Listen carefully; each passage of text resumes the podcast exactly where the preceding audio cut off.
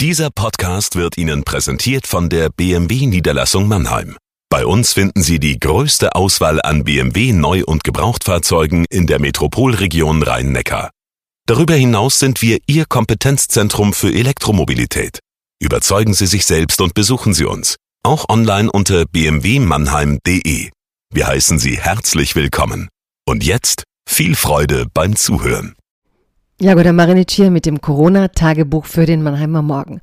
Und vor allem mit einer sehr schönen Geschichte heute. Es kann ja nicht sein, dass wir nur über die Krise und ihre Gefahren sprechen. Es ist immer wieder auch wichtig daran zu erinnern, dass inmitten dieser Krise auch schöne Projekte geboren werden, Menschen zusammenfinden, anderes tun oder Menschen füreinander einstehen, wie wir es nicht dachten.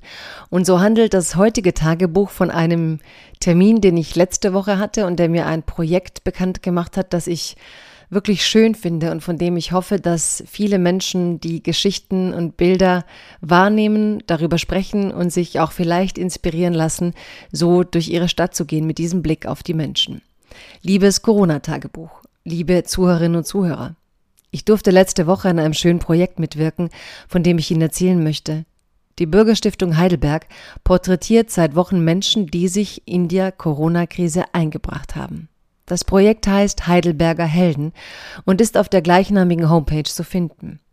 Es soll ein Buch daraus entstehen, das von Gesichtern, Helden und Menschen erzählt. Man merkt schon am Untertitel, die Köpfe hinter dem Projekt feiern keinen schlichten Heldenmythos, sondern Menschen, die sich im Alltag über Widrigkeiten erheben. Der Fotograf Christian Buck porträtiert die Menschen, doch zuerst führen sie ein Gespräch mit Nico Walter, der die Texte schreibt. Die Bilder und Texte sind bestechend in ihrer Klarheit. Buck fängt die Persönlichkeit der Menschen ein in einem Setting, das etwas über sie oder ihr Tun erzählt. So lernt man, lernt man den Friedhofsmitarbeiter und Sargträger Zbigniew Marek kennen, der davon erzählt, wie es war, Trauenden beizubringen, dass bei einer Beisetzung nur noch zehn Personen gestattet sind. Wolfgang Griesheimer ist Postbetriebsassistent und vergleicht die Corona-Zeit mit dem Weihnachtsgeschäft. Nicole Dannenberg reinigte die Intensivbereiche der Thoraxklinik, auch die Covid-Zimmer.